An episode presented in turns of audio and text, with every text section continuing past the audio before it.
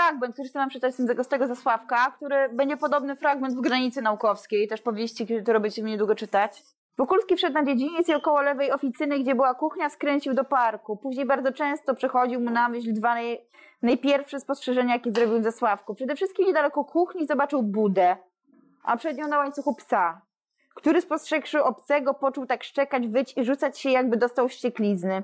Widząc, że mimo to pies ma wesołe oczy i kręci ogonem, Wokulski pogłaskał go, co okrutnego zwierza wprawiło w taki humor, że nie pozwolił gościowi odejść od siebie. Wył, chwytał za ubranie, kładł się na ziemi, jakby domagając się pieszczot, a przynajmniej widoku ludzkiej twarzy. Dziwny pies łańcuchowy, pomyślał Wokulski. Zobacz, wygląda jak bestia, a tylko ktoś go dotknął, to ten już się łasi i jest e, gotowy oddać swoje życie z tego człowieka. Wokulski też się łasi do ludzi, chociaż jest, wygląda jak bestia.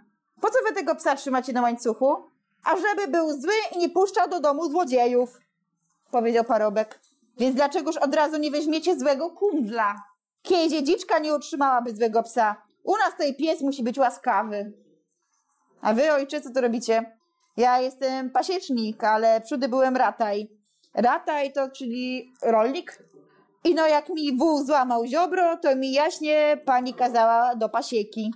I dobrze wam. Z początku to ckliwo mi się bez robiło, ale później przywykłem i jestem. Ta rozmowa nie jest tak po prostu od czapy. Przywykłem i jestem. Chciałem robić co innego w życiu, do czego innego się nadawałem. Po prostu musisz się pogodzić ze swoim losem, nie? No i ja się dopytuję, cóż tu robi ten pan Starski?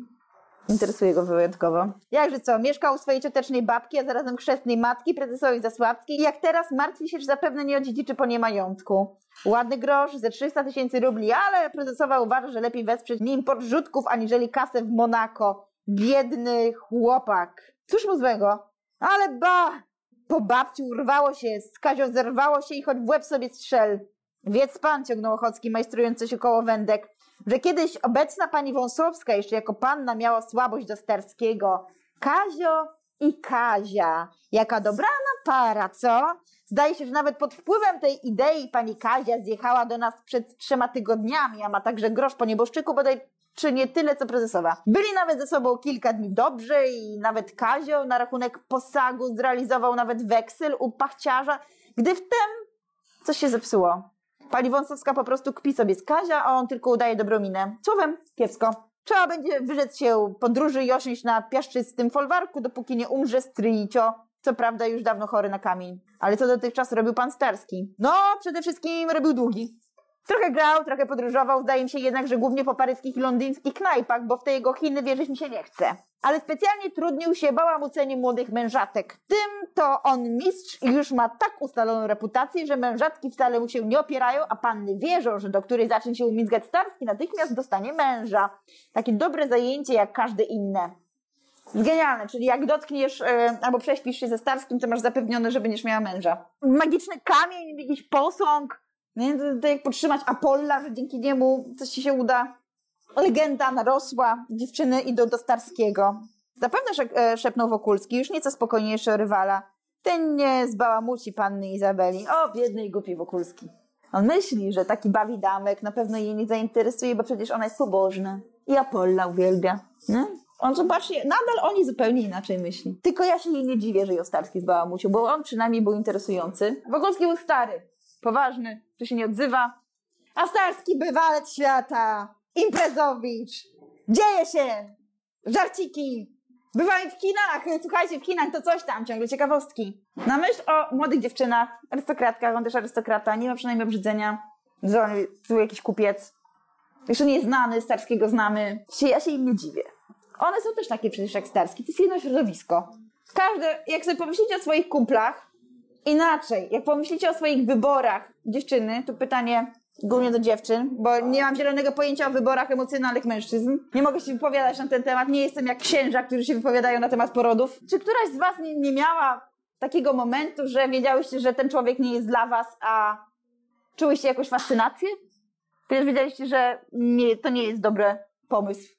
Bo mi się wydaje, że to się wpisuje w psychologię rozwojową. Jak tutaj mówią, nawet w tej książce, że kobiety dorastają emocjonalnie dopiero około trzydziestki. A frazy łobuz kochanej mocniej, z czego się biorą? Z osiedla. To jest dobra odpowiedź.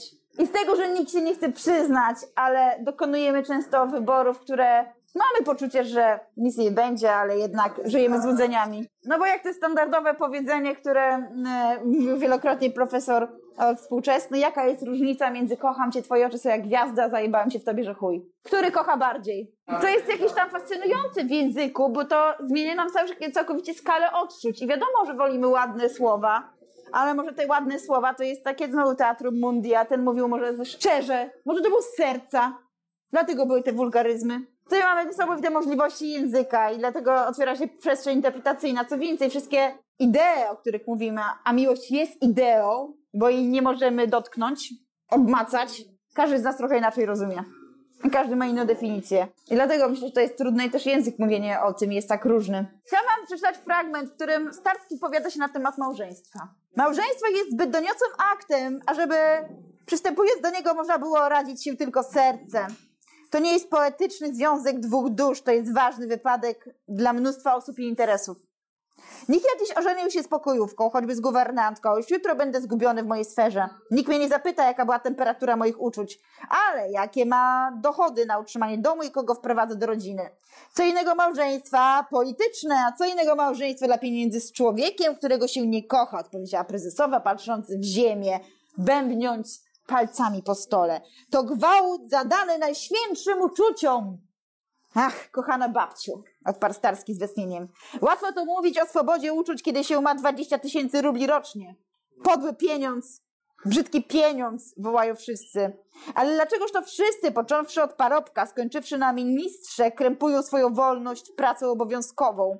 Za to górnik i marynarz narażają życie. Naturalnie za ów podły pieniądz, bo podły pieniądz daje swobodę, choć przez parę godzin na dzień, choć przez parę miesięcy na rok, choć przez kilka lat w życiu. Wszyscy obudnie gardzimy pieniędzmi, lecz każdy z nas wie, że jest to mierzwa, z której wyrasta wolność osobista, nauka, sztuka, a nawet idealna miłość. Gdzież to wreszcie urodziła się miłość rycerzy i trubadurów? Z pewnością nie między szewcami i kowalami, a nawet nie między doktorami i adwokatami. Wypielęgnowały jej klasy majętne, które utworzyły kobietę z delikatną cerą i białą ręką, które wydały mężczyznę mającego dosyć czas na ubóstwianie kobiety. I co wy na to? Starski no, nadal jest nierozsądnym bawidamkiem? Czy jednak wie coś na temat miłości? Co wie? Że nie istnieje miłość romantyczna i nie ma co wierzyć księcia na białym koniu, bo to są wizje stworzone przez bogaczy, którzy się nudzili. Tylko ludzie bogaci mają czas na miłość idealną. Jest to wreszcie nami, e, między nami przedstawiciel ludzi czynu, pan Wokulski. Mocne, że Starski go wyciąga. Który, jak mówi sama babcia, niejednokrotnie złożył dowody bohaterstwa, co go ciągnęło do niebezpieczeństw. Naturalnie pieniądz, który dziś w jego ręku jest potęgą. Znowu się mówi o pieniądzach Wokulskiego. Zrobiło się cicho. Wszystkie panie spojrzały na Wokulskiego, ten odparł po chwili milczenia. tak, ma pan rację, to mu majątek wśród ciężkich przygód, ale czy pan wie, dlaczego on go zdobywał? Za pozwoleniem. Przerwał Starski. Nie robił panu zarzutu, tylko owszem, uważam to za chlubny przykład dla wszystkich. Skądże pan jednak wie, czy człowiek, który żeni się lub wychodzi za mąż dla pieniędzy, nie ma również na widoku szlachetnych celów? Moi rodzice podobno pobrali się z czystej miłości, jednak przez całe życie nie byli szczęśliwi, szczęśliwi, a o mnie, owocu ich uczuć, to już nie ma co mówić. Tymczasem moja czcigodna babka, tu obecna, wyszła za mąż wbrew skłonności i dziś jest błogosławieństwem całej okolicy. Nawet lepiej, dodał całując prezesową w rękę, gdyż poprawia błędy moich rodziców, którzy tak byli zajęci miłością, że zapomnieli o majątku dla mnie. Zresztą, Mamy drugi powód w osobie uroczej pani Wąsowskiej. Brudy pierze przy świadkach, nie? A mój panie, przerwała zrozumiała wdowa, mówisz tak, jakbyś był prokuratorem sądu ostatecznego. Ja także odpowiem jak pan Wokulski. Czy wiesz, dlaczego on tam zrobiła? Ale pani to zrobiła i babcia to zrobiła i my wszyscy to samo zrobimy. Mówi z ironicznym chłodnym Starski. Wyjąwszy, rozumie się pana Wokulskiego, który ma akurat tyle pieniędzy, ile ich potrzeba dla pofolgowania uczuciom. I ja tak samo zrobiłem. Odezwał się stłumionym głosem Wokulski. Ożenił się pan dla majątku? Spytała wdówka, szeroko otwierając oczy. Bo o tym to jest rozmowa. Nie dla majątku, ale dlatego, żeby mieć pracę i nie umrzeć z głodu. Znam dobrze to prawo, o którym mówi pan Starski. Czyli może Wokulski zrobił dokładnie to samo, co robią tam wszyscy arystokraci. Może on się wcale nie różni. Tylko Rzecki nam o, nas, o nim inaczej mówi. I może my Rzeckiemu wierzyliśmy. I dlatego, że znam, żałuję tych, którzy muszą mu ulegać, zakończył Wokulski. Jest to chyba największe nieszczęście w życiu. Masz rację, rzekła prezesowa. Zaczyna mnie pan interesować, panie Wokulski, dodała Wąsowska, wyciągając do niego rękę. Aha, czyli pan też się ożenił dla pieniędzy. To dokładnie tak jak ja. Bez miłości. Nagle widzę w panu bratnią duszę. Znaczy, to jest ironiczne i smutne. Nie wiem, czy was jeszcze katować. Zostawiam wam z tymi myślami.